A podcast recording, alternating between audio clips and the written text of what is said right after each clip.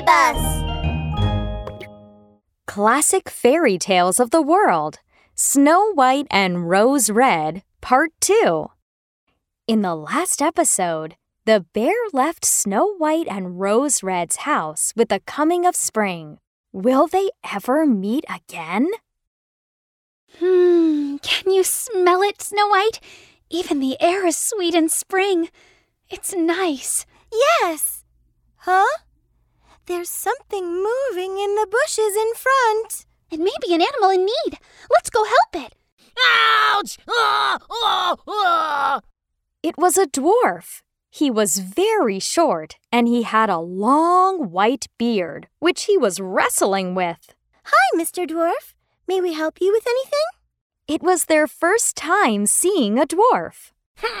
Do you have to ask? Dumb giants. Uh, my beard got entangled in the shrub when I was picking firewood. Uh, come and help me. Okay, okay.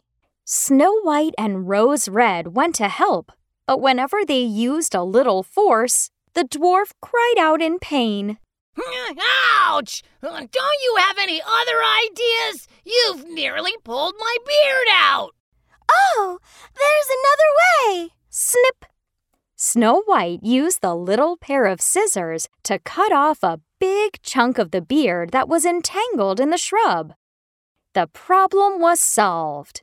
But the dwarf pouted. He lifted a big sack filled with gold coins from the shrubbery and left without looking back. You cut off a big chunk of my beautiful beard. The monster will punish you. What a strange dwarf! A few days later, Snow White and Rose Red walked past the river. Look, someone's trying to jump into the river. Oh, it looks like a big badger. Let's go and help it. Do you need help, Mr. Badger? Oh, sorry, Mr. Dwarf. We've met again so soon. Are you trying to jump into the river? It wasn't a badger at the river, but the dwarf they had met earlier. Hmm, I'm not so dumb. A big fish is biting my beard. Hurry and help me. Ouch! The girls arrived at the right time. They pulled hard on the dwarf's beard.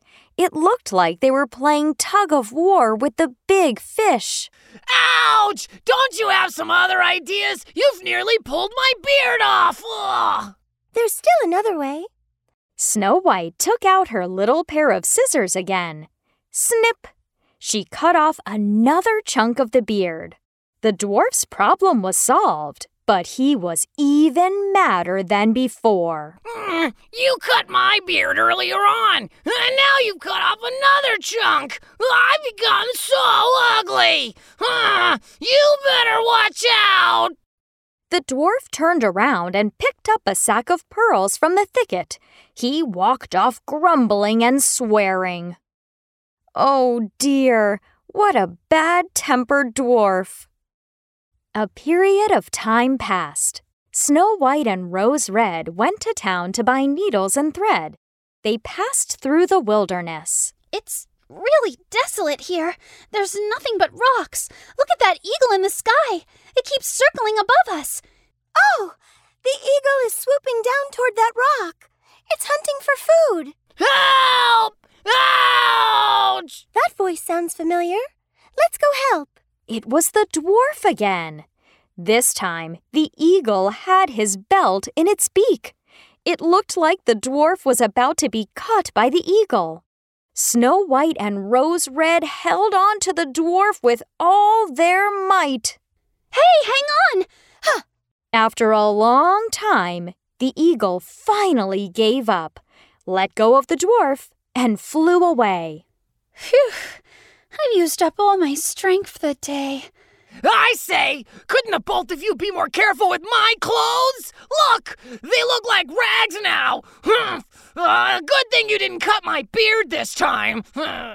Saying that, he picked up a sack of gems and crawled into the hole beneath the rocks. Let's hurry on our way. That dwarf always has a bad temper. We must get home before dark. The sun was setting when the girls walked home from the town. They passed through the same part of the wilderness again. Wow! Look over there! Who's giving off such a colorful light? It's beautiful. How greedy you look! What are you two looking at? These are my gems! Uh, go away! The dwarf didn't expect someone to pass by his hole so late now. He was drying his gems. We're just passing by. The dwarf was about to continue scolding them when a giant shadow jumped out from the forest. It was the big bear. The dwarf wasn't able to crawl back into his hole before the big bear pinned him to the ground. Uh, let, let me let me go! I'll, uh, I'll give my gems to you! Uh, I, I'm skinny and not delicious! Why, uh, why don't you eat these two girls instead? The bear didn't listen to the dwarf's nonsense. It raised its paw, and with one swipe, the dwarf couldn't move anymore. Hurry, run! Hold my hand! The girls saw how the bear treated the dwarf, and they were so terrified they turned around and ran. Snow White! Rose Red! Don't be afraid! It's just me! How did you know our names?